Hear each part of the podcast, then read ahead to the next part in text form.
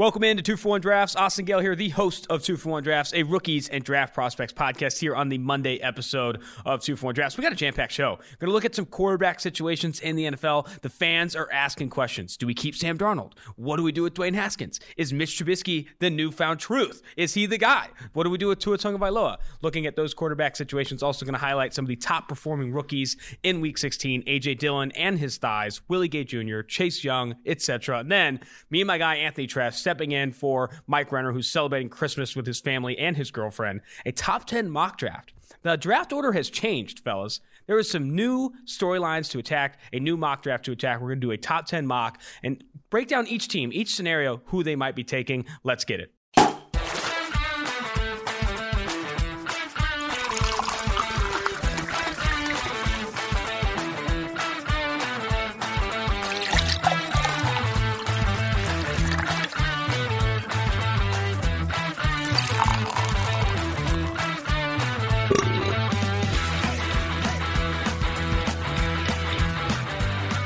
Anthony Treash back in studio, back on two for one Drafts. I will say this. When you replaced Mike Renner when he had covid nineteen, there were a number of people, thousands, maybe hundreds of thousands of people wanting Anthony Treash back on the podcast. Now, your time to shine again. Renner prioritizing Christmas, prioritizing New Year's with his new girlfriend. You step back in the studio with A G. How you feeling?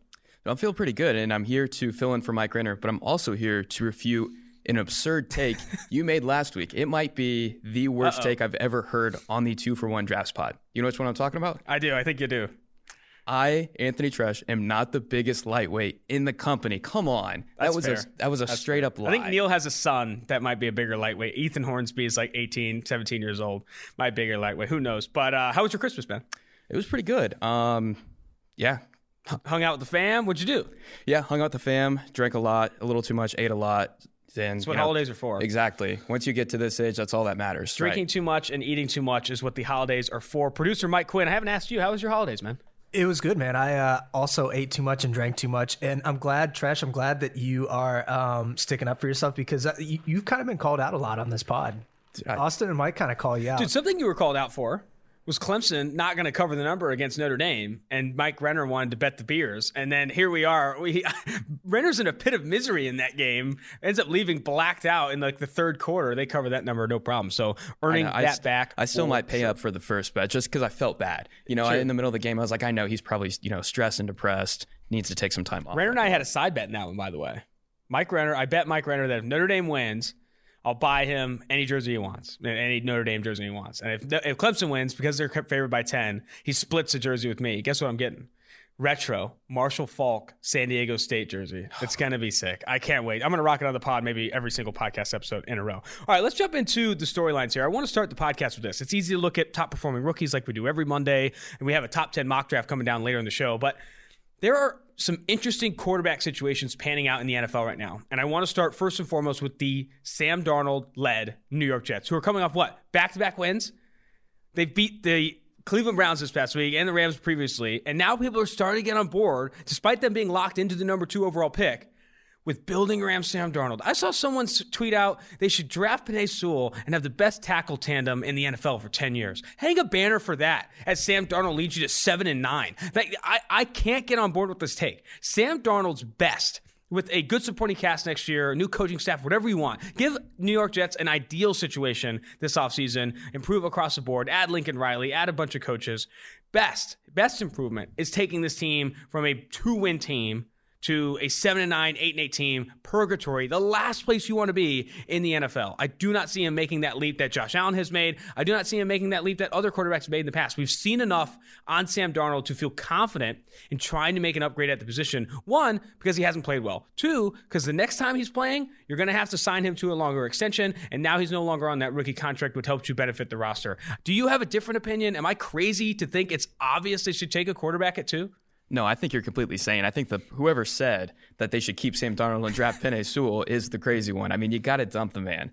At, at this point in his career, we've seen enough on him. And, yes. you know, Josh Allen, he he has had one of those anomaly type of breakouts in that third year. You know, Sam Darnold, it's come and gone. He has not had it. I don't care what the Jets have done these last two games. You know, the decision-making when he was coming out of U S C, that was our big concern. And that's proven to be, you know, a rightful concern because it's not been good. Same with the accuracy. Mm-hmm. They, they just got to cut ties. start from scratch. They have a incredible, incredible quarterback prospect, two of them right there at the second overall pick. That's pretty rare. That those kind of guys, I think, would go number one overall. Yes. And so I, I think they're sitting pretty right now. You got to dump Sam Darnold and take one of the, you know, next guys after Trevor Lawrence, whether it be Zach Wilson or Justin Fields. And, and Mike Renner has said this too, in a different draft class where Trevor Lawrence isn't in or doesn't exist, Zach Wilson and Justin Fields probably go number one overall. So that's what you have there. Two, you don't have to dump Sam Darnold. You can keep him and play him as the backup if you still think he has some juice and you still think he has some value. Three, and I've brought this up multiple times,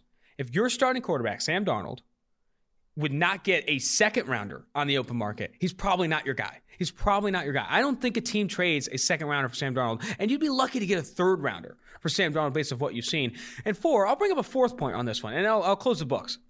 Everyone wants to bring up the situation. Worst coaching staff in the N F L. Who's he throwing to? Brashad Perriman, Denzel Mims, Christian Herndon. There's not enough there. The offensive line, terrible. The defense, can't do it. There are worse situations in the N F L, or at least close to it, where other young quarterbacks have shown flashes of success sustained across multiple weeks. Sam Darnold has flashes of throws, not games, throws where he's had success with this bad situation. While Joe Burrow isn't in an ideal situation and has played well as a rookie before he got hurt, Justin Herbert, I wouldn't even say is in an ideal situation. That's one of the worst offensive lines in the N F L. And that defense has underperformed this year with Derwin James hurt. They're like, again, Tua Tagovailoa, who hasn't played all that well, but has arguably played better than Sam Darnold this year, has been in a bad situation with a banged-up offensive line, barely any running backs left on that roster, and a defense that, yes, is overperforming, but still, it's not been an ideal situation. You're never going to find an ideal situation. I, again, I, I don't think the Jets would be smart to pass on one of these quarterbacks and take uh, a different court, a different player at two. If they are deciding that, I will say you can trade down. It, it, it, it, it's no. not what you should do, but the, here's the last thing you should do at number two overall, now that they're locked in. The last thing you should do is take a non-quarterback at two. That's the last thing. The second to last thing is trading out of that pick because you think your roster is only a few pieces away with Sam Darnold on it. That's the second to last thing. The obvious answer, again, taking Fields or Wilson at number two overall, whichever one you like best. Moving on to this next quarterback situation. Dwayne Haskins and the Washington football team. I had to tweet out this timeline because I was reading it out loud in my head, and it's absolutely absurd. Dwayne Haskins, they pass on quarterback at two. They pass on Tua Tagovailoa and Justin Herbert to take Chase Young, who has been the de- defensive rookie of the year, has had the third highest single-season grade by a rookie edge defender we've ever seen in the P F F era, has been outstanding, slam dunk, hang a banner. But their offense has been terrible because Dwayne Haskins has been terrible. Started the first four games, was benched, not just benched, put down to third string. Not given the opportunity until quarterback injuries forced him to start in week fifteen. And he played like ass. Then, after not even winning, just covering the number in that game, he parties maskless with strippers, gets fined forty thousand dollars, and is stripped of his captaincy with the team. Then, after that, after being complete embarrassment to the franchise, has to start again in week sixteen due to injuries at the quarterback position, and then is benched in that game for Taylor Heinicke, which I wasn't even convinced was an N F L player until I saw him suit up.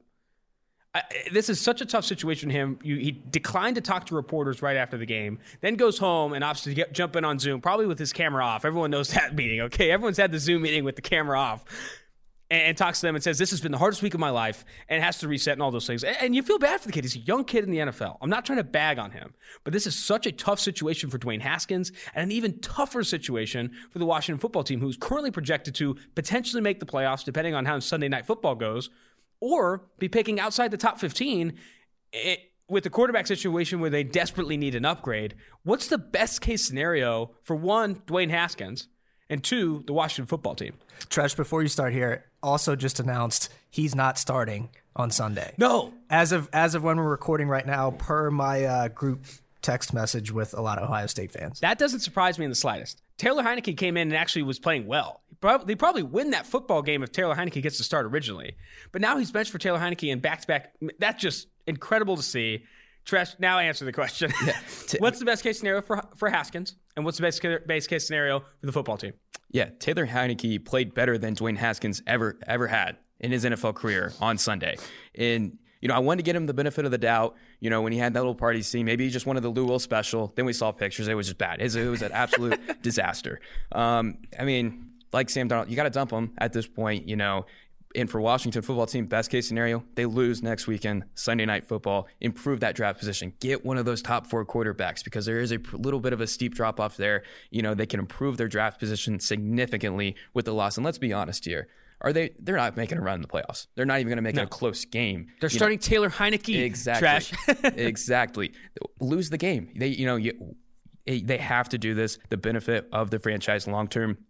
I mean, I don't think it's going to happen because the Philadelphia Eagles are, you know, not the best team either, like any any other N F C East team. But it's time to cut ties with Dwayne Haskins. You know, we, we saw this last year, and we're seeing it again this year. He's, he's just not really, you know, there were some concerns coming out of Ohio State. His P F F grade was not all that great for a college guy. Mm-hmm. You know, in the in mid- Ohio State system, yeah, you know, it was like an eighty-one or eighty-two point oh grade, and we've seen Justin Fields light that on fire in the following year, and even in this year where it hasn't been as good for Justin Fields, still having a far better season than Dwayne Haskins ever produced.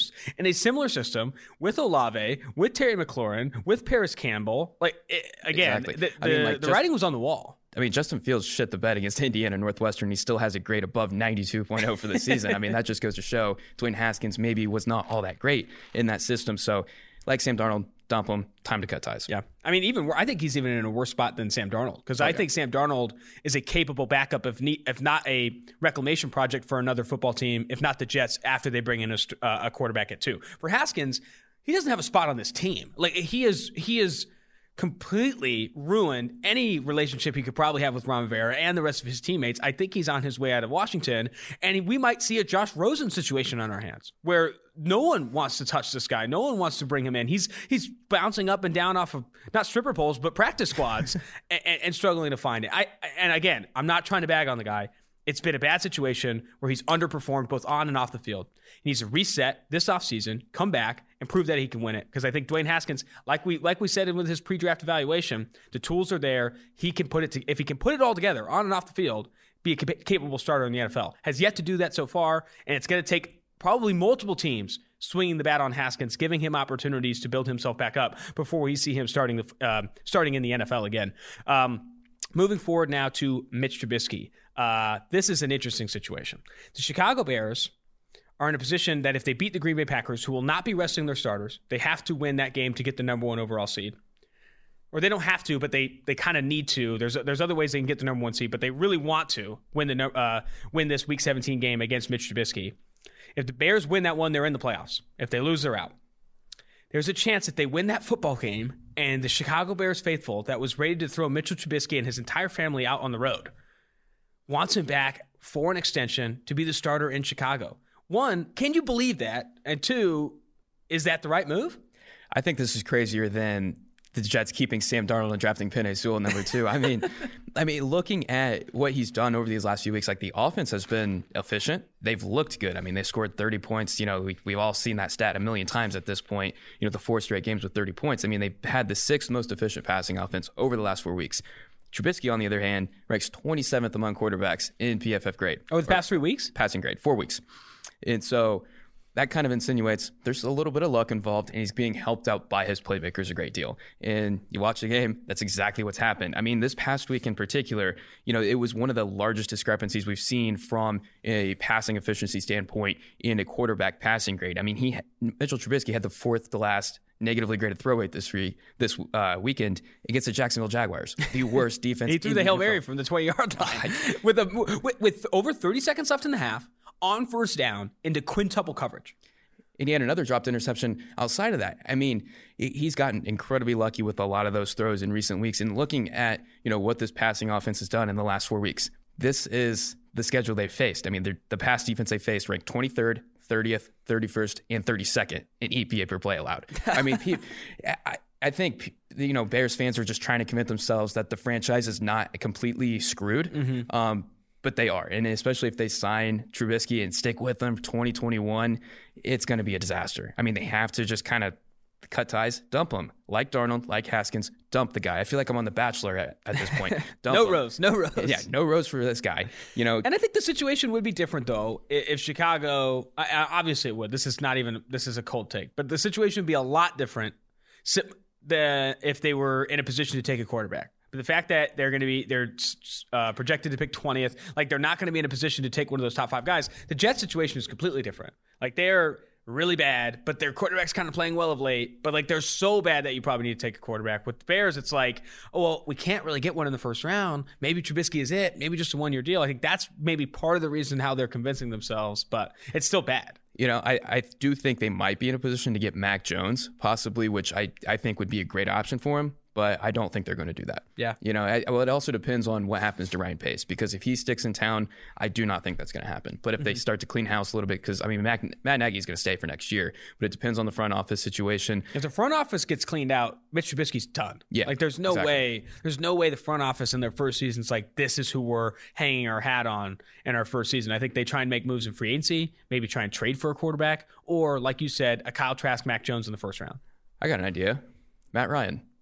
Matt Ryan's an option. With Matt Nagy, I think would be fantastic. Exactly. And we'll get into what the Atlanta Falcons should do later, because they are in an incredible situation. An incredible situation. All right. Um, I think another thing I wanted to bring up, over the past four weeks, the only quarterbacks that have graded worse than Mitch Trubisky, and and this is twenty eighteen all over again. Mitch Trubisky played well from a box score perspective. Passer rating was great, Q B R, whatever you wanted. But turnover-worthy plays mounted up. Negatively graded throws mounted up. And as everyone wanted to, you know, hate on P F F, and I've always said, don't use P F F as a lone data point. But a lot of times, specifically at the quarterback position, I think pass rusher is very good, offensive line, defensive line. Grades have predictive power, and we've seen that time and time again. And on, oftentimes, do a better job of predict or not uh, describing player performance, specifically at the quarterback position. Over the past four weeks, the only Q Bs that have graded worse than Mitch Trubisky are Sam Darnold, Nick Mullins, Jalen Hurts, Big Ben, and Dwayne Haskins. It's not good company, and as good as the box scores looked, it's time to cut ties with Mitch Trubisky.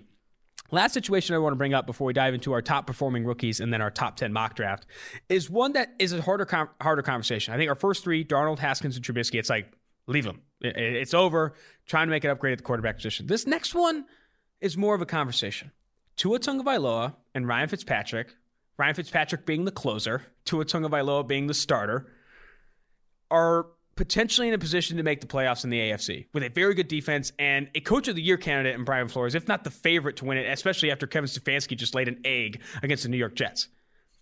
I think, what do they do? Because they have the Houston Texans first round pick, which is currently slated to pick third. So the Dolphins are going to would be picking third if the season ended today, in a position to get Wilson or Fields or Lance in the top five if they wanted to swing the bat at the quarterback position again. Is it that simple? Is Tua Tagovailoa not shown enough to where you want to make that decision? Or, hey, pump the brakes. He just came off an injury. He wasn't even slated to start the season.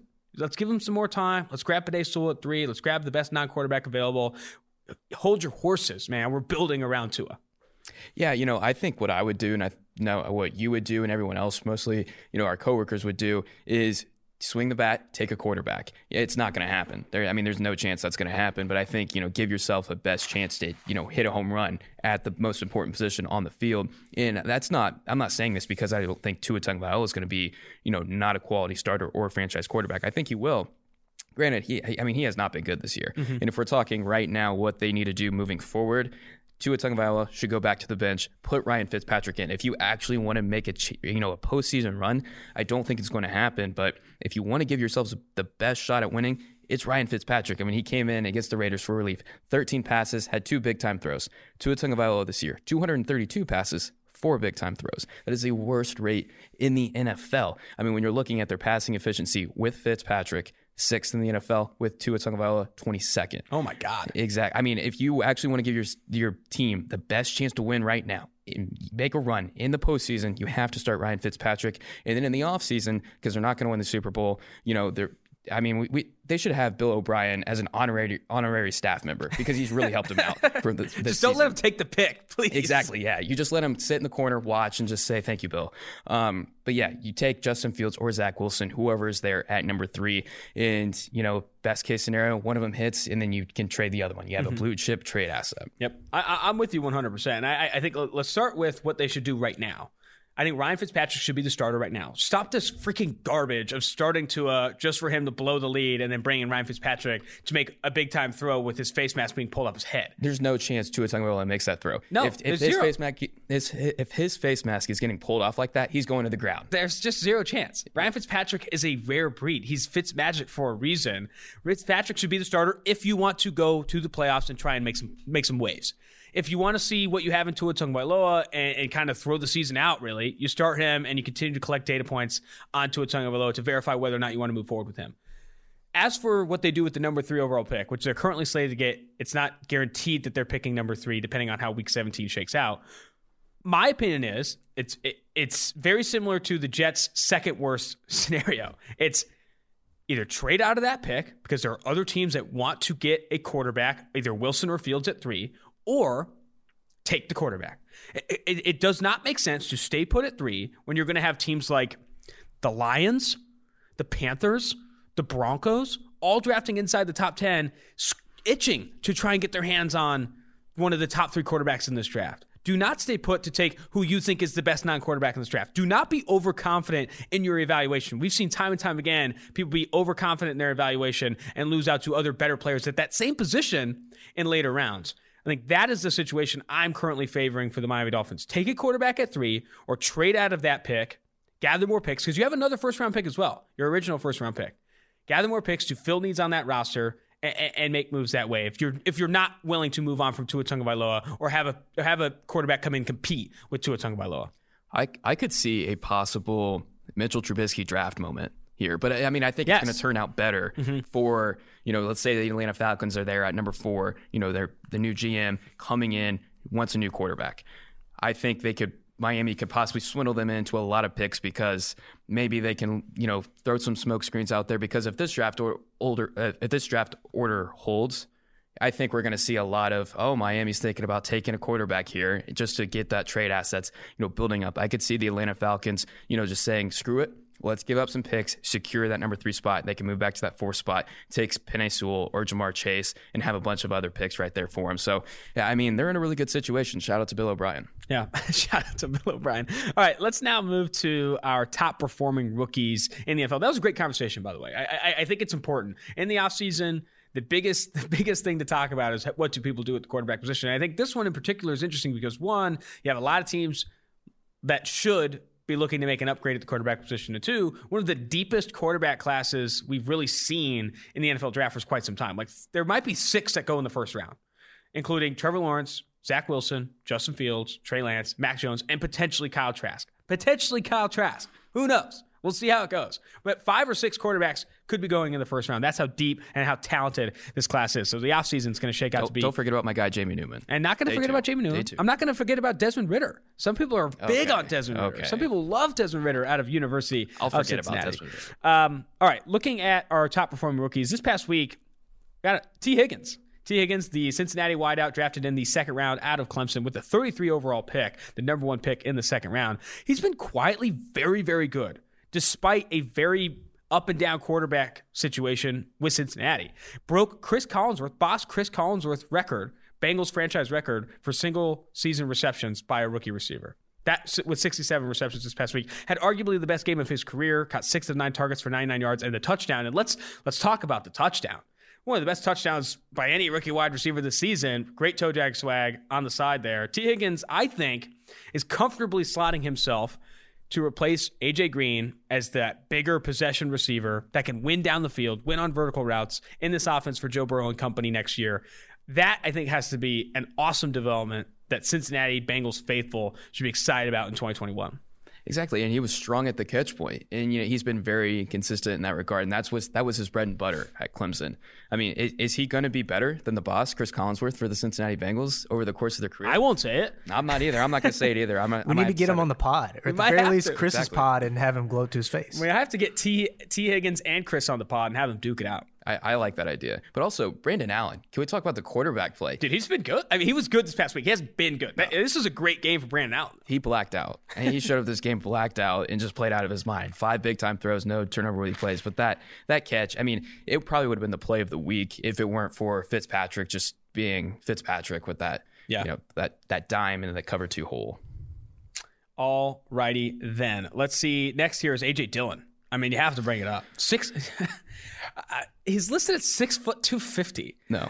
Yes, he is. He's an absolute monster, and he looks like one. Everyone's saying he's got Derrick Henry vibes and all that stuff. And honestly, let's call it what it is. I still don't like the value at number sixty-two overall, the second round pick out of Boston College, but they drafted him for this game. They drafted him to play in December in the snow where t- where everything's a lot harder to do, and tackling big dudes like A J. Dillon is not fun.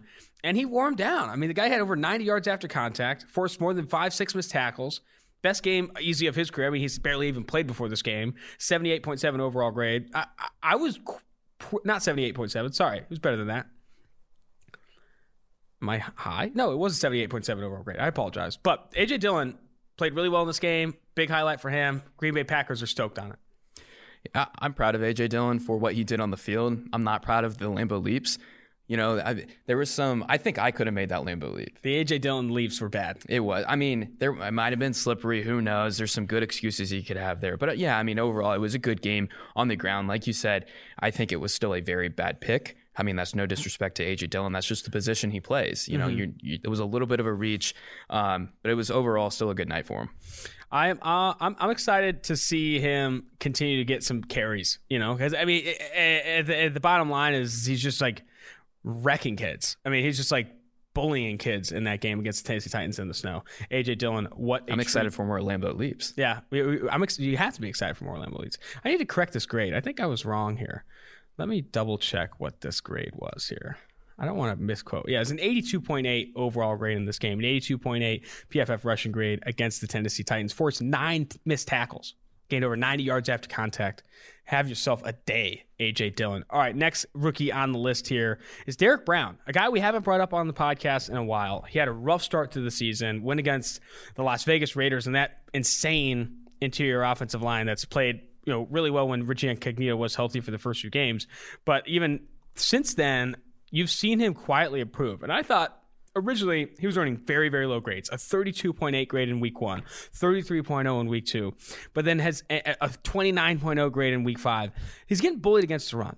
I mean, he was getting he was getting tag teamed against the run, a lot of double teams and struggling to handle it as a rookie with an abbreviated offseason and no preseason.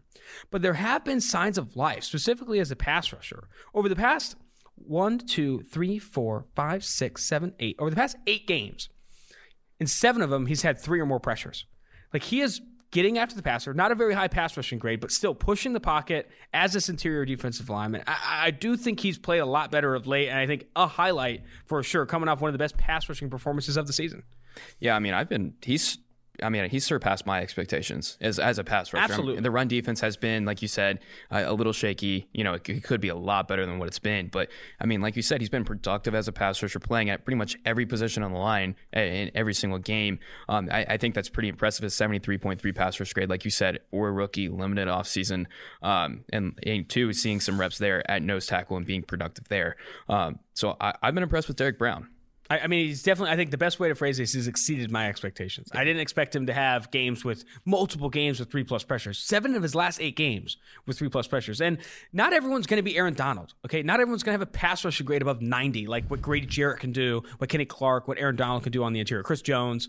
But if he's consistently pushing the pocket, consistently pursuing the passer, like that's what you ask from the big boys like Derek Brown, guys that are supposed to two-gap, hold down in the run, and then push the pocket as interior pass rushers. He's doing that. As a rookie, again, with no in a, in a season where there's only one defensive rookie in the N F L with a grade above sixty-five point oh because of how hard it's been to transition from college to the N F L with COVID impacting the season. And it's Chase Young. Derek Brown, not at that level yet, but still playing a lot better of late. I think you have to tip your cap to him. Another player playing really well of late, now that he's actually getting snaps, is um, Willie Gay Junior Played a career-high forty-nine defensive snaps against the Atlanta Falcons and earned an eighty-five point two P F F grade and an eighty-seven point oh run defense grade. Six defensive stops. Six defensive stops. And stops, according to P F F's method, is when you make a tackle that constitutes in a loss for the offense. Six defensive stops in this game. I think a really, really impressive performance for him. I think Willie Gay Junior was someone we really liked coming out. All the athleticism in the world. Off-field concerns kept him off the football field at Mississippi State. He's on the football field now for Kansas City and looking like their best off-ball linebacker. Dare I say it? Their best off-ball linebacker. one hundred percent. And, you know, outside of the off-field stuff, the run defense was kind of the the big thing we were worried about right out of the gate. You know, I mean, he had N F L coverage ability. You know, you could see it when he was on the field in college. And, you know, I mean, his run defense was absolutely out- outstanding. He had four run stops, two tackles for loss, like you said.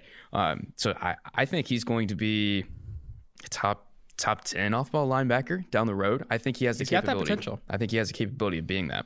Over the past three weeks, playing significant snaps for the Kansas City Chiefs, Willie Gay Junior I'm looking it up right now. Give me a second. Uh, this is a big one. God damn it. Help me. We'll get there. Has Struggling. Speaking the of. best grade at the linebacker position over the past three weeks. ninety point two P F F grade over the past three weeks. Best in, best in the N F L. That's how well he's played over the past three weeks. I mean, I think his ceiling, I think he could be elite, an elite guy. I think he could be, you know, here in a few years. I'm not expecting it next year right out of the way, mm-hmm. but I could see him having that Fred Warner-esque, you know, third-year leap mm-hmm. to elite status like Fred Warner has had this year. I mean, he's been incredible this year for the San Francisco 49ers. Fred Warner and Jerry Greenlaw have both been yeah. really good. Like, they have, they do a really, really good job of attacking athletes at that position. And we were having this conversation in the office recently, and I, I hate to go off on a tangent, but you talk. we talk about positional value a lot on this podcast. We're talking about it a lot in the office here at P F F. Off-ball linebacker is not of high positional value. You, it is very, I think uh, the biggest reason is it's, it's somewhat of a position that can be overlooked on very good defenses, and you can still have a very good defense. Like, I don't think you need elite off-ball linebacker play to have that great defense. You look at some of the best defenses in the N F L this year, they have not had elite linebacker play. I think the Giants come to mind when they were on their, their streak. The football team is another one who's starting Cole Holcomb and John Bostic and still managing to have a really good defense. Pittsburgh Steelers have had the best defense in the N F L for most of this year and have not had elite linebacker play in quite some time. While the defenses that do have these elite linebackers, Seattle Seahawks, one of the worst defenses in the N F L. Minnesota Vikings with Eric Kendricks and Anthony Barr, one of the worst defenses in the N F L. I don't think it's a position that you need to target highly, and on the defensive side of the ball, one of the more lower valuable positions. But I think where you swing the bat on that position is day two, day three, trying to identify athletes, guys that can move sideline to sideline with great speed, and then try and fill them in and try and teach them that position and move forward from there. I think that's where you find value. Similar to finding valuable interior defensive linemen, you can find those guys on day two, day three, guys that can stuff the run and be those big boys up front and not necessarily attack those guys at the top of the draft. All right. They are the running backs of the defense side of the ball. I, this, I would agree. This is a topic you are very passionate about. I think I've heard you go off on a rant about off-ball linebackers three times in the last four days. I mean, I am very passionate I love it, though. It. I'm here for it. I, I, I do think it. they're the running backs of the defensive side of the ball. I, I do think that they're the lowest valuable position on the defensive side of the ball. All right, looking at Chase Young, guy who's coming off the best game of his career. ninety-three point seven P F F grade, ninety-two point oh pass rushing grade, five total pressures, a career high, five total pressures in this game. Also had um, just, just an absolute monster off the edge, both as a run defender and as a pass rusher. Is now the third-ranked rookie edge defender in P F F history behind, I think, what was Aldon Smith and Von Miller.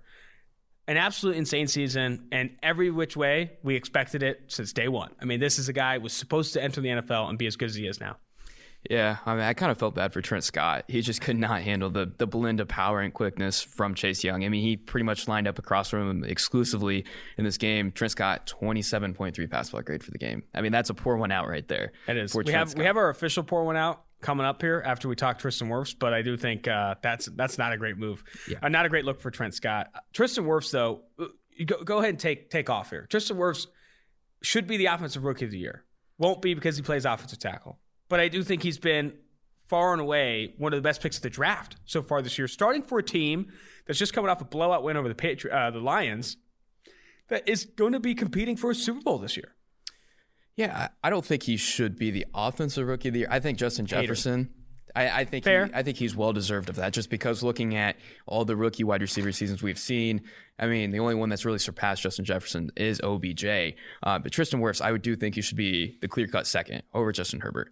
Um, I mean, he had his fifth best P F F grade of his rookie campaign on Saturday against the Detroit Lions. Um, now the third highest graded right tackle in the N F L at eighty-one point seven. I think he is... At twenty-one years old. Exactly. And the thing is, I think right now, at this very moment, he is one of the ten best tackles in the entire league.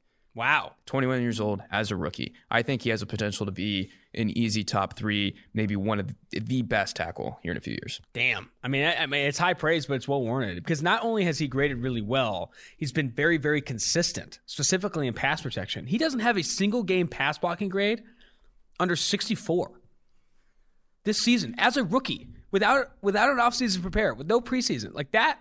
Doesn't make sense. Like that, that shouldn't be a thing. Like we see, we talk about it all the time. Rookie offensive tackles are not supposed to enter the N F L and have this level of success. We talk about not drafting for need at that position, because you rarely see this level of success. The Bucs, you saw on that, that video that came out shortly after, tried to trade up to go get him. They're trying to trade up with everyone. They finally trade up with like one or two spots and grab Tristan Wirfs to fill this need on what was a Super Bowl roster with Tom Brady under center. And they did so, and it's panning out. I mean, this is, you rarely see a plan work to perfection like this, but the Buccaneers hit a home run with Tristan Wirfs, yeah, absolute I mean, home run. Ever, ever since Khalil Mack threw him, he's been a completely like. I mean, he was good to start out the year, but ever since that moment, he's just been on point. I think that. Did was you listen his, to the two for one drafts where we had him on? I did, but it's been a long time. So we, we had him on. Good answer. I, we we had him on, and I talked about we talked to him about the Khalil Mack throw. You go back and listen to that episode if you haven't. It's really good. Um, and he says, yeah, I've never seen that happen before, but he has a wrestling background. He's like, it's a wrestling move, whatever. And I was like, did you talk to Khalil Mack after that? After that, what was a crazy game. They were going toe-to-toe the entire game. And he he won some reps. Khalil obviously won some reps. He's like, nope, didn't say anything. That's crazy to me. You got going toe-to-toe with like a future, I mean, maybe he's not a future Hall of Famer, but I mean, maybe he is. Khalil Mack. What? I think Khalil Mack should be a future Hall of Famer. Not everyone's on board with that. I think everyone is. I mean, if they, if no one is, that's that's Darnold, Penei Sewell type of, you know. Well, anyway, going against a future yeah. Hall of Fame edge defender as a rookie and having the, the the bout that they had, I thought at least they'd exchange some words. But Khalil Mack kind of cold shouldered him, I guess. Um, interesting situation for Tristan Wirfs. But since that throw, I mean, he's been stunning in pass protection. All right, let's do our blackout segment here. Jerry Jeudy, wide receiver for the Denver Broncos, first round pick, had his lowest graded game of the season, and rightfully so. Dude had five drops. Five drops in a single game is the most we've seen in five years. And he's getting open. He's creating separation. He's earning those targets. But drops were a small concern coming out of Alabama. He had some drops. You know, he attacked the ball inconsistently in some ways. But you, drops are noisy. Drops are inconsistent. Drops are volatile. This can't happen, though. You can't drop the ball five times in a game. This one's got to be one where you black out, you pour one out, you try to forget this day and restart. Because I still think Jerry Jeudy is going to be a successful receiver in this league once the Denver Broncos make an upgrade at the quarterback position and some of these drops kind of positively regress. But bad performance for Jerry Jeudy. Yeah, I mean, he, arguably he was the biggest contributor to that loss. Yeah, I, I mean, mean, in a three in a three point loss, five drops will fucking do it. I mean, that, exactly. that's, that's when, bad news. When Drew Lock's your quarterback too, you have to make the most of every single catchable ball you get downfield. Um, you know, I'm not too concerned with this. Obviously, it's not good. Mm-hmm. You know, I mean, he's definitely been a disappointment this season, but if you told me that he ends up being the best wide receiver out of this rookie class, I would not be surprised because the man is a filthy route runner. Yeah. Absolutely filthy. I mean, create separation runner. With the best of them for sure. Yeah. Uh, all right, let's go ahead and jump to our top ten mock draft. This is going to be fun. Just discussing scenarios, discussing options, top ten mock draft, where it currently sits after this break. P F F and Sunday Night Football's Chris Collinsworth are teaming up with one of the best players on and off the field, forty-niners All-Pro cornerback Richard Sherman. The Chris Collinsworth podcast featuring Richard Sherman is available now wherever you find your podcasts. They will provide the most interesting football conversation in sports every single week. And sometimes that means the discussion will venture off the field, too. Additionally, Chris will be taking a deep dive into the game of football as he sees it, inviting in the best and brightest to talk about everything that's happening in the great game of football. Mark your calendars. You do not want to miss the best sixty minutes of insight this season. MooseFit is a premium online workout program and remote coaching service that provides you with daily workouts based on your goals, the time you have available, and the equipment you have at your disposal. Purchase your MooseFit membership, and a MooseFit coach will reach out to you with a questionnaire based on the information provided. In the questionnaire, your MooseFit coach will either assign a pre-made program to you or will create a custom program for you. No two programs are the same. MooseFit is well equipped to help provide you with daily workouts to help you reach your health and fitness goals. For P F F listeners, use the code P F F fifty and receive fifty percent off your first month at MooseFit. For more information, check them out on Instagram at MooseFit or on their website w w w dot moose fit dot co, not com, dot co. P F F and Action Pro are teaming up. Subscribe to P F F's Elite Annual subscription using promo code ACTION to receive a year of Elite subscription access and One year, three hundred sixty-five days of Action Pro subscription access for just one hundred ninety-nine dollars and ninety-nine cents. Action Pro is Action Network's premium subscription offering tailor-made to make avid and new bettors better. This is a limited-time offer that is currently only made available now through the Super Bowl. This offer only applies to first-time Elite Annual subscribers. In these uncertain times, life is full of questions. Like, when should I start thinking about life insurance? But however difficult these questions may be, Western and Southern can help you answer them. Backed by over one hundred thirty years of experience, together we can look ahead to leave the unknown behind. Western and Southern Financial Group, life insurance, retirement, and investments. Compensated endorser. Products issued by member companies of Western Southern Financial Group, Cincinnati, Ohio. Top ten N F L mock draft here, starting with the Jacksonville Jaguars. And I, I, in previous times, talking about mocking, you know, doing mock drafts and stuff, I always skip by the Jags. Like taking Trevor Lawrence, it's over. I want to spend a little time here. The obvious pick is Trevor Lawrence at number one overall. Where the conversation starts, I think, is how do they also leverage other draft capital, because they have another first-round pick and significant cap resource and some existing pieces to build around. How do they build around Trevor Lawrence? What's that ideal situation? I like D J Chark as a complimentary piece. I like Laviska Shenault, what he's done so far this year. The offensive line still needs work. Defensively, it's very young. I mean, outside of Miles Jack, there isn't like a stellar star veteran on this team. Josh Allen has developed as a pass rusher, but still not the guy they maybe wanted him to be in this year. How do the Jags build around Trevor Lawrence? What are some other pieces they add? Maybe another first round with their other first round pick or attacking the offseason? I mean, would I be crazy to say that they should go wide receiver with that second pick? I mean, not at all. There's going to be some talented wide receivers there, possibly available to them. Um, you know, right now they're picking twenty-first. Um, that's subject to change. That's going to change um, in the coming weeks. But, you know, if they can get someone maybe like Rondale Moore, Rashad Bateman um, with that second pick, I feel like you have to take it. Mm-hmm. And also, too, I've seen a lot of, I'm not going to name names, but a lot of people in N F L media saying, take the pick away. What they're, the fans, they're so wrong. They should not be cheering to lose. The Jack, Jacksonville Jaguars need to be winning every game they can. They should not be deliberately losing, throwing out Mike Glennon to start an N F L game when he really should not be. Why? I mean, I find it more enjoyable watching teams try to lose mm-hmm. than having bad teams try to win games. Because, I mean, they're setting them, themselves up for success in the long term, because if they did not get this first overall pick, I mean, I, they're still probably gonna, they would still probably be in a position to get one of the other two quarterbacks. But we're talking about our top prospect we have ever seen right now. Probably, I, I think it's a toss-up between him and Joe Burrow. But compared to everyone else, I mean, I, I just do not understand why people do not like tanking. You know, I wouldn't be mad if we went to the lottery system. Mm-hmm. I think that's an interesting thing. We were talking about it before the pod we started recording. Do a lottery system for the first round, then revert back to the worst record in rounds two through seven. I just had to get that off my chest, because I, I keep seeing it pop up on Twitter that this is bad for the game, deliberately losing, the fans, you know, cheering for the Chicago Bears mm-hmm. to score and beat them to clinch that first overall pick.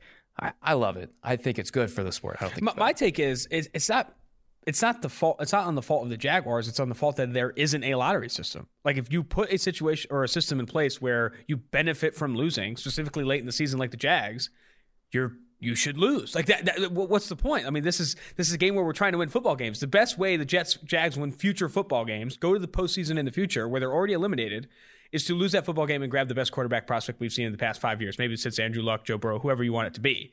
I think a lottery system make, would make a ton of sense. Put that out of the, you know, push that out of the picture. But even then, you have teams trying to lose football games for better picks or better odds in the lottery, whatever it may be. I, I think the bottom line is, you know, when the Jags fans should have been cheering for wins, fucking ten weeks ago, fifteen. Well, by the time you're out of playoff contention, why aren't you rooting for a better pick? You know, and here's the other issue is that players don't tank. Players are playing for roster bonuses. Players are playing for future jobs, specifically Mike Glennon and half the Jaguars team.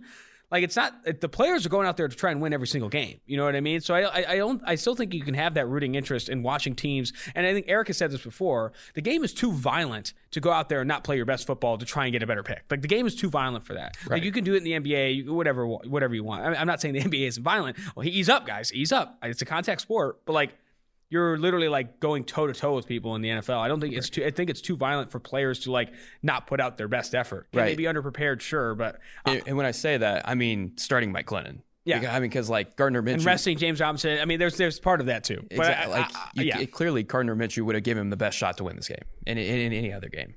What know? do the Jags do with Gardner Minshew? He's got to be the backup behind Trevor. I think he's a quality backup. I think he's one of the better backups in the N F L. Top three backup. I freaking love Gardner Minshew. All right, let's jump to the Jags. It's I mean the Jets. It's obvious the Jaguars are taking Trevor Lawrence, and oh, a free agent signing was going to bring up maybe Taylor Moton, who's played really well for offensive tackle for the Carolina Panthers, and I think a guy that's going to get paid a shitload of money this year. They don't have a ton of talent at offensive tackle. Cam Robinson and Juwan Taylor haven't been outstanding for them. It's one of the bigger needs on offense.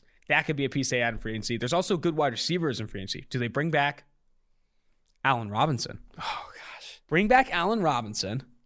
Because he could play with Trevor Lawrence. That sounds kind of hot. Or Will Fuller, who's going to have, what, a game suspension for the P A Ds.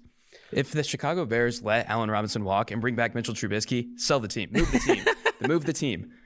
I actually love a, re, a, a reuniting, a, a reunion, reuniting, a reunion of Allen Robinson to Jacksonville with an actual good quarterback in Trevor Lawrence. I actually really like that. I'd be interested in oh, I do Allen too. Robinson's I mean, thing. That would be very hot.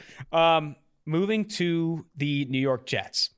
We've already had this conversation. We can kind of move kind of quickly here. It's take the best of Zach Wilson or Justin Fields, whoever your evaluators, the guys you pay, you know, X thousands of dollars to evaluate players in the draft, whoever they think is the best quarterback. Joe Douglas thinks it's the best quarterback. You take them at number two overall. I don't think it's close. one hundred percent.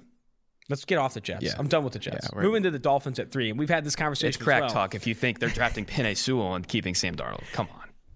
The Dolphins, we've had this, we had this conversation at the top of the podcast, but I think either stay put at three and take a quarterback if you feel that, say, say the Jets do take Wilson. If the Dolphins front office feels that Justin Fields gives them a better opportunity to win football games than Tua Tagovailoa, you take him. It's not close. It's not close. If you're like, ah, I don't know, I think Tua Tagovailoa is a better prospect than Fields, then the conversation's over. If your front office, again, these guys you pay thousands, millions of dollars to evaluate, you know, prospects, if they're like, no, Tua is a better prospect than Justin Fields, then you don't take Justin Fields. You try and trade out for a team that does like Justin Fields, gather more draft capital to fill the freaking countless needs on this roster. But if your front office says no, in a, in a neutral situation, I think Fields is the better player, you fucking take him. Like, that's obvious. If you think there's a better quarterback in your lap, you take them regardless of where you've invested in the previously, previously at the position.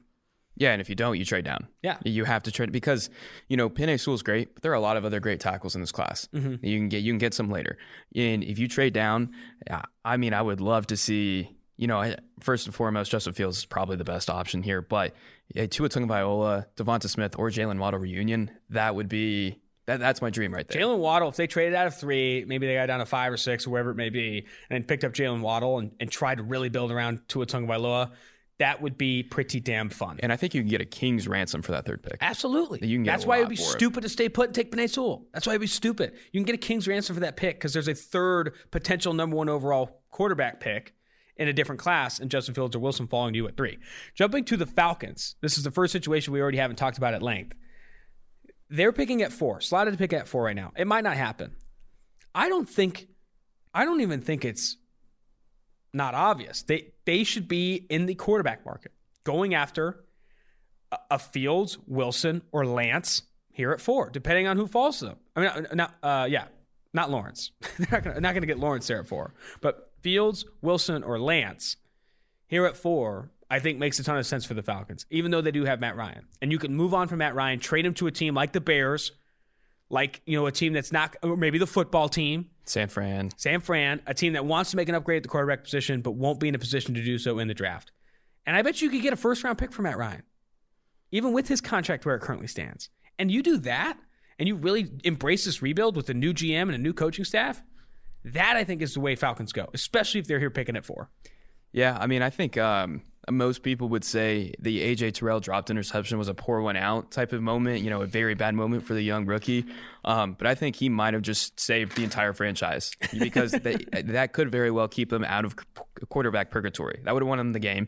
They would have been picking a lot worse down from where they are now. Now yeah. They're at number four. They're in a position. They're picking outside the top ten. Exactly. And now they're in a position to take a quarterback and get in. And most teams that need a quarterback, they do not already have a quarterback that they can trade off for, you know, good compensation. Mm-hmm. They're in a very unique position, a good position. You know, earlier in the year, we were saying, you know, after that rough start, they should just trade away Matt Ryan at the deadline and tank. You know, that's the best thing to do. Hopefully get a shot at Trevor Lawrence. You know, I after they didn't really do that, I didn't, didn't expect him to do that. I did not expect him to actually be in a position to get one of these better quarterbacks. You take advantage of that. And, you know, I think with the new regime, I think that is something they, um, you know, they, they, they would definitely consider here. Man, it's it's an interesting situation. I remember when you wrote that article. I remember when you pitched that article early in the season, I said, ah, I don't know, like, should they blow it up? But now, like, hindsight twenty twenty, it's like, holy shit, they probably should have. Like, they probably should have traded Matt Ryan ahead of the deadline and tried to get a lot of value from him. I, I'm trying to pull up where Matt Ryan currently ranks among yeah, active I'm, quarterbacks in salary. But, like, I think, again, so Matt Ryan right now in, let's like see, average now. Annual value, it's like ranking just outside the top five in Over the next three years, ninety-four million dollars, which ranks fifth. So, like, he he's still a good quarterback, but when you're looking at the team as a whole, you know, you'll you'll hear some people say at P F F, you know, defenses don't matter. And it's it's not that they don't matter. It's more about defenses are a product of what the offense gives them, mm-hmm. and to a certain extent.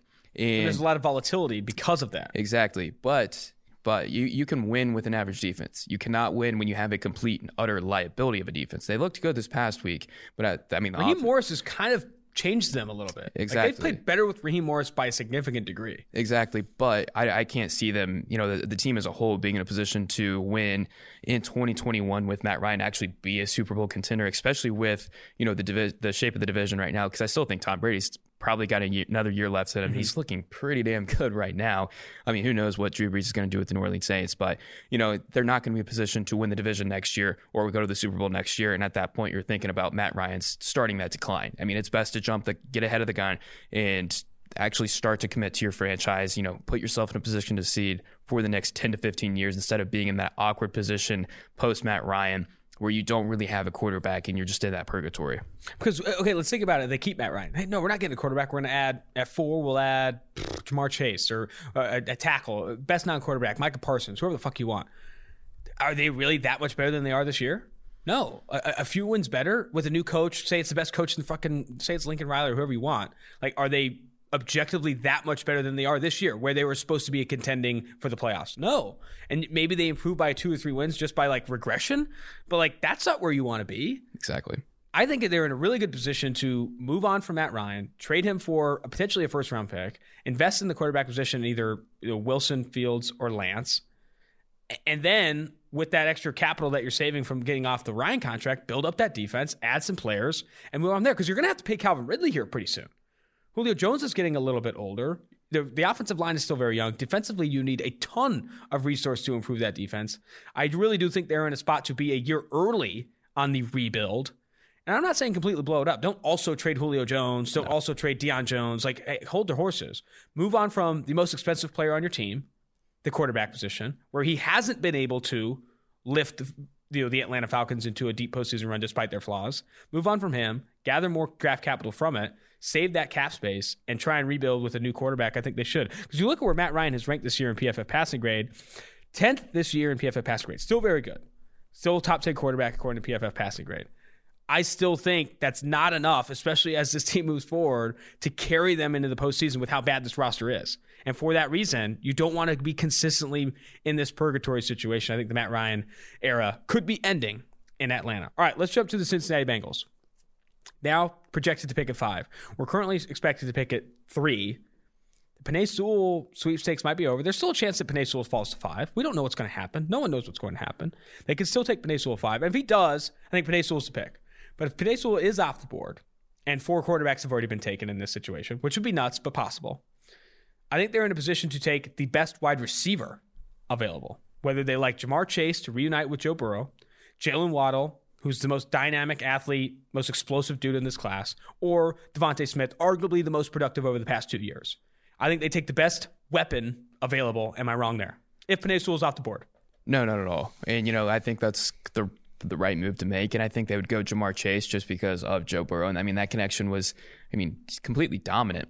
You know, I keep, I keep thinking back every single time I see A J Terrell, I think back to that, to that national championship game. I mean, that, what Ja'Marr Chase did, I mean, his physicality is absolutely, and he does everything you could possibly want at the wide, wide receiver position and then some. I love Jaylen Waddle. I love DeVonta Smith, but we've seen these two together.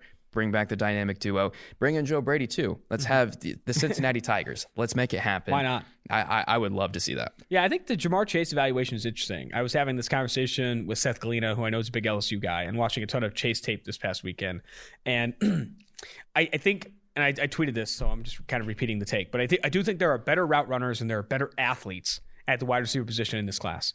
But Ja'Marr Chase is an absolute bully at the wide receiver position. Probably will come in at the combine like five, five foot eleven and a half, six foot, but is one of the strongest wide receivers we've really seen in quite some time. Like, can absolutely bully kids at the line of scrimmage. And I'm looking for player comparisons for Ja'Marr Chase, and I don't want to put the official stamp on this yet because I'm struggling to find one. But a lot of me wants to potentially say Nuke Hopkins because, like, he's a shorter receiver that just plays way bigger than he is. But I'm not putting that label on Ja'Marr Chase. I don't think Ja'Marr Chase is Nuke Hopkins level. It's like, might as well pair him to, compare him to Jesus Christ.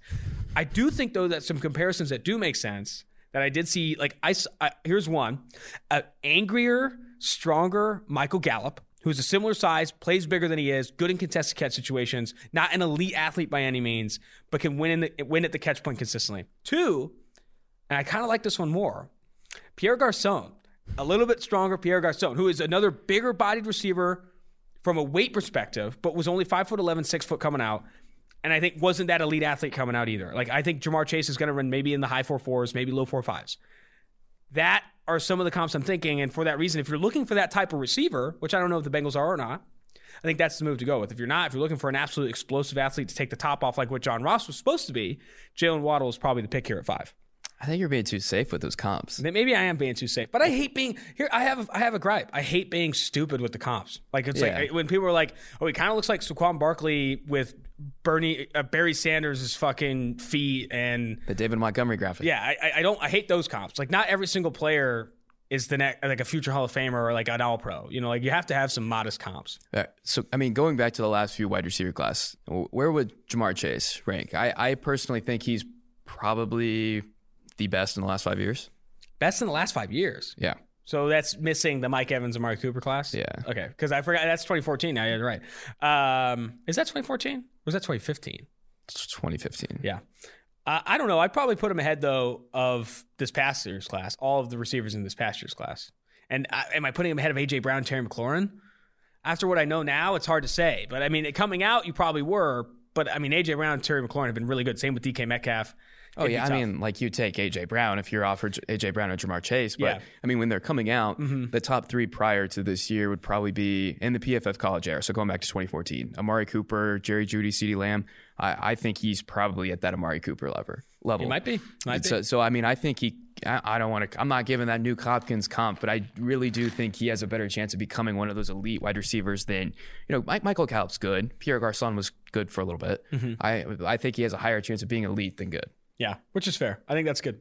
All right, let's jump to the Philadelphia Eagles now, who are projected pick at six, which obviously could change depending on how Sunday Night Football goes against the Washington football team. But they're in a very interesting situation as well. Like, Jalen Hurts, Carson Wentz, the quarter, I, I, they can't go quarterback here, in my opinion, and they can't trade up for one either. Like, they're kind of they're kind of screwed at the quarterback position because that cap hit is absurd. No one is trading for Carson Wentz. I almost think you have to just, like, J- Jalen Hurts and Carson Wentz compete all offseason to better quarterback starts, regardless of who's getting paid more. Because whoever gives you the best opportunity to win football games. Because it doesn't matter if Carson Wentz's paycheck is hitting his bank account every two weeks and he's on the bench, or he's hitting his bank account every two weeks and he's starting. You're still paying that money. What matters is the wins. And if Jalen Hurts gives you more opportunity to win football games, then Carson Wentz hits the bench, regardless, again, of that salary cap figure, in my opinion. Moving away from that, every Eagles fan I know, every time I'm talking about the draft on Twitter and reading other articles, wants a wide receiver.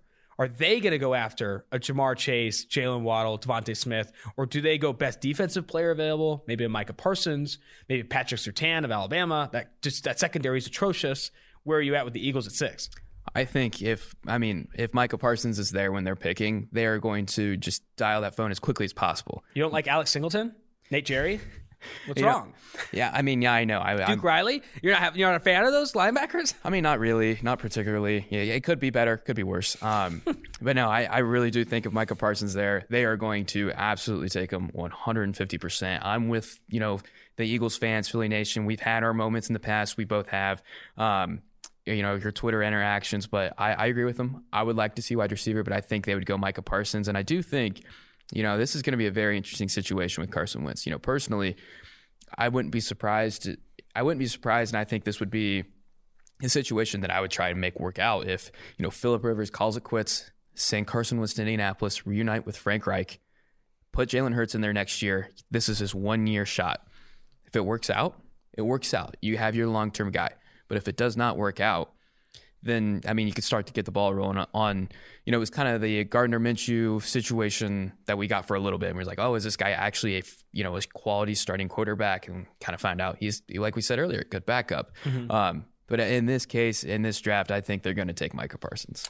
I don't love Micah Parsons at that value. I don't love it at six. I'd rather see them take one of the best receivers here, or, or, and even though there's not as ranked as highly as Micah Parsons on our board currently, the best cornerback.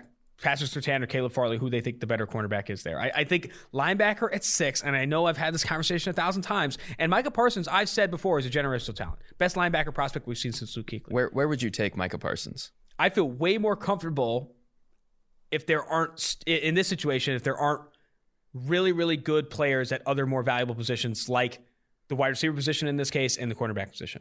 I think it depends on the class. It always depends on the class. Right. And I think at six, with how this, how maybe four quarterbacks come off the board, and you have an opportunity to the first or second best receiver in the class, or the best cornerback in this class, with how good Patrick Surtain could be, how how good Caleb Farley could be. I think that's that's where I'm trending in that direction. I don't look at Micah Parsons until I feel like the top one or two wide receivers are off the board and the top one or two cornerbacks are off the board, depending on where you value those corners. Like, I mean, this cornerback class isn't maybe isn't as good as what Jeffrey Okudah was, what people thought he was coming out, but I still think it's pretty damn good, so much that I think about those positions before I think about Micah Parsons. So I'm probably not looking at him to come off the board until nine or ten, but he'll probably go ahead of that.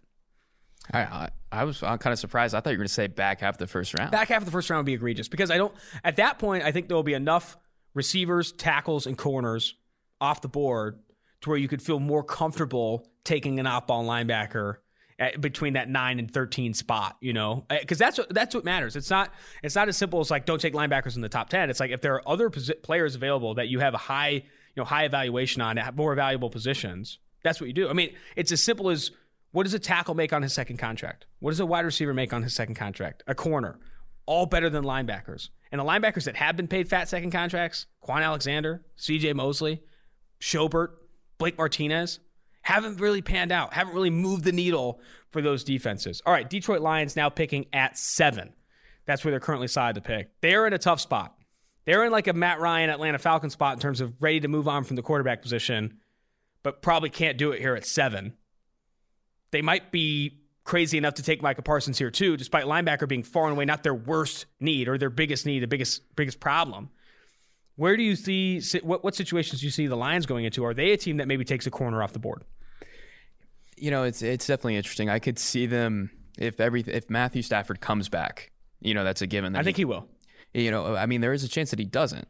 You know, I think then they would then they would be in a very interesting situation. Um, and I think that uh, Matthew Stafford would garner a lot of interest on the market, because he, I, I do think he's a little bit of an underrated quarterback. I agree. You know, and he he hasn't been. You know, abs- you know, it's kind of interesting, the on and off splits with Kenny Golladay.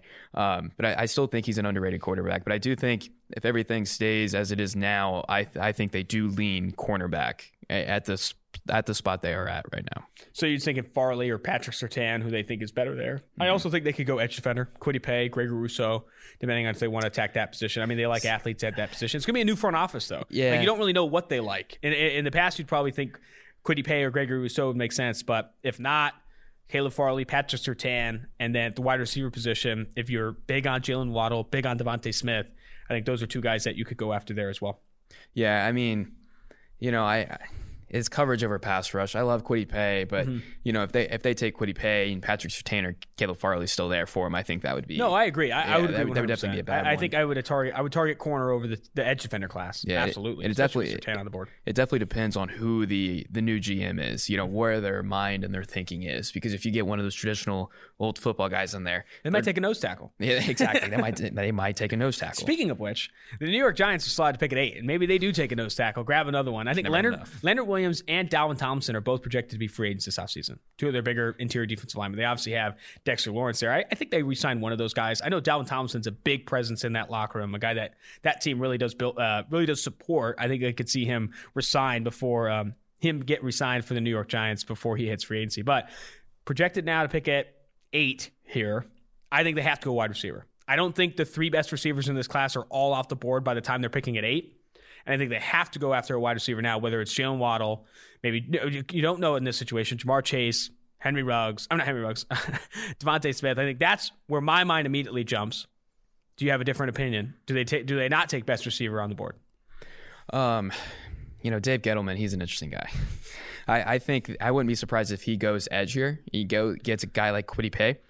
Um, that would be something. It would be, especially with the, all those wide receivers there. I'm right there with you. They, I feel like they have to go wide receiver. They absolutely have to. I'm, Daniel Jones has not been great. Yeah. I think He's we might. He's been better than maybe the box score suggests, but he has not been great. Uh, that's exactly what I was about to say. I think we're hating on Daniel Jones just a little bit too much. I don't think he's Sam Darnold level, Mitchell Trubisky no. level. He's a little bit better than that, but he hasn't been great. You know, I think, but they haven't really done a good job in surrounding him with weapons.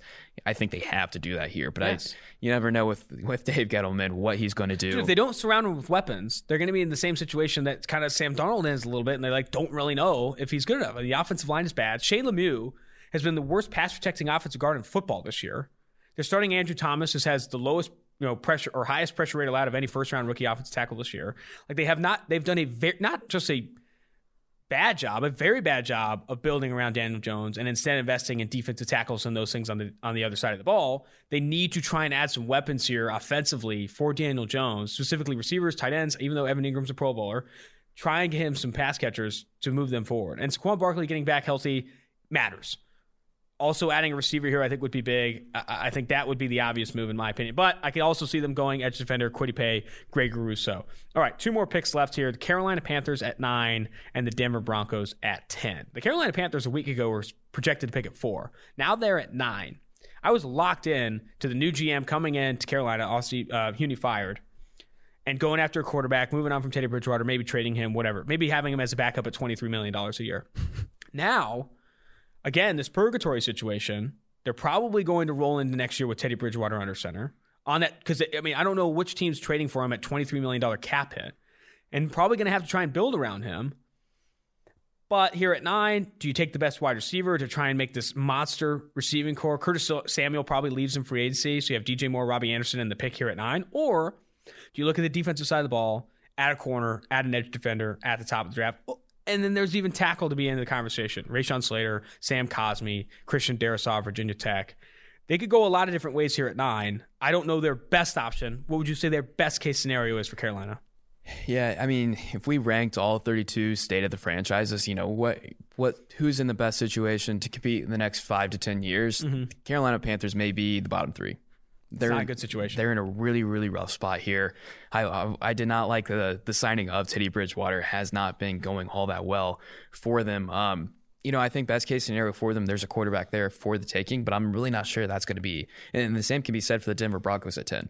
They both of them really need a quarterback here to take. Mm-hmm. You know, that that's where they need help at. Denver more so than Carolina.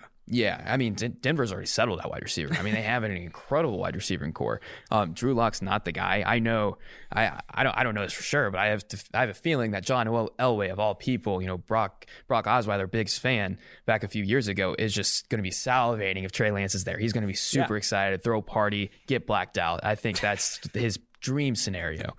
And but I'm I'm not sure that's going to happen, because I think if Trey Lance is there at number nine, the Carolina Panthers are going to take him, because I know. You know, this front office wants to get analytical. They want to get deep into the data. We're getting deep in the data. We want quarterback. I have a feeling that they're going to be on the same page. But yeah, I, I think it's going to take a lot for them to be in a position. Otherwise, would I be would I be crazy to say they should just trade back and get a guy like Mac Jones? No, I don't think you're crazy at all. Like I, I think tra- trading back and still landing a quarterback in the first round feels like an insane concept to me. I think those are guys that, regardless of where you value them, it's very difficult to get a quarterback after trading back. You know, you know they had to. You know, Teddy Bridgewater was traded up for in the past. I mean, Patrick Mahomes, a, a quarterbacks are oftentimes traded up for, and I think I don't think it, Jordan Love at the back end of the first round this past year traded up for at the back end of the first round. I think it's gonna be very difficult to trade back and then still land, despite maybe having a lower evaluation on him, a quarterback because of the positional value. I, I think they're in an interesting spot where, like, you kind of have to stay put. Like, and and if you want a quarterback and you believe he's the guy, you take him.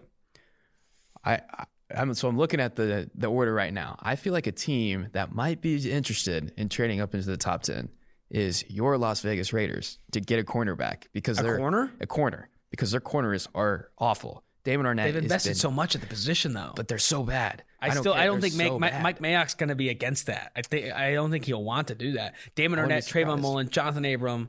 I don't, I think they're going to be like, no, we've invested way too much in the secondary. We need to pivot. It's like, I don't know. Like, I, I, I could see them overthinking that. I don't know. Maybe, maybe I don't know. Right. I mean, right. All three of those guys have not been good this year, though. Yeah. All right. So Teddy Bridgewater this year, though, ranks among quarterbacks with at least three hundred dropbacks this year. Ranks twenty-third in P F F passing grade so far this year. Has not been good. And I didn't like the signing originally because I didn't think he was going to be awful. I thought he was going to be just a little bit less than good. And that's the worst situation you could be in at the quarterback position, especially having one on a three-year deal with a twenty-three million dollars cap hit in twenty twenty-one.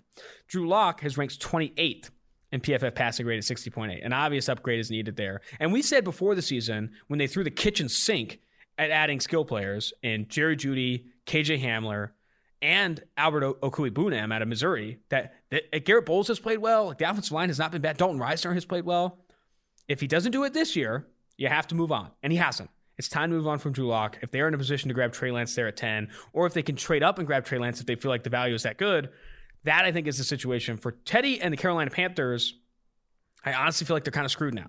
I don't think it makes sense to like mortgage the future, trade up, and then have a twenty-three million dollars cap hit with Teddy next year and try and groom a rookie quarterback. I think you're better off trying to build around Teddy, add some more pieces, add some more young talent, you know, develop the culture with Matt Rule, and add the best non-quarterback available at a high positional value, whether that's offensive tackle, corner could make sense. If Taylor Moton leaves them free agency, offensive tackle is going to be a clear need for them. They still need help at corner. Pass rush hasn't been that good outside of Brian Burns. I think they're going to be in a spot where they pick the best non-quarterback available. Maybe Micah Parsons here. Try and get Luke Kuechly's replacement here at nine. Who knows? Um, I, so, you know, I'm I'm not a huge guy, huge fan of trading up.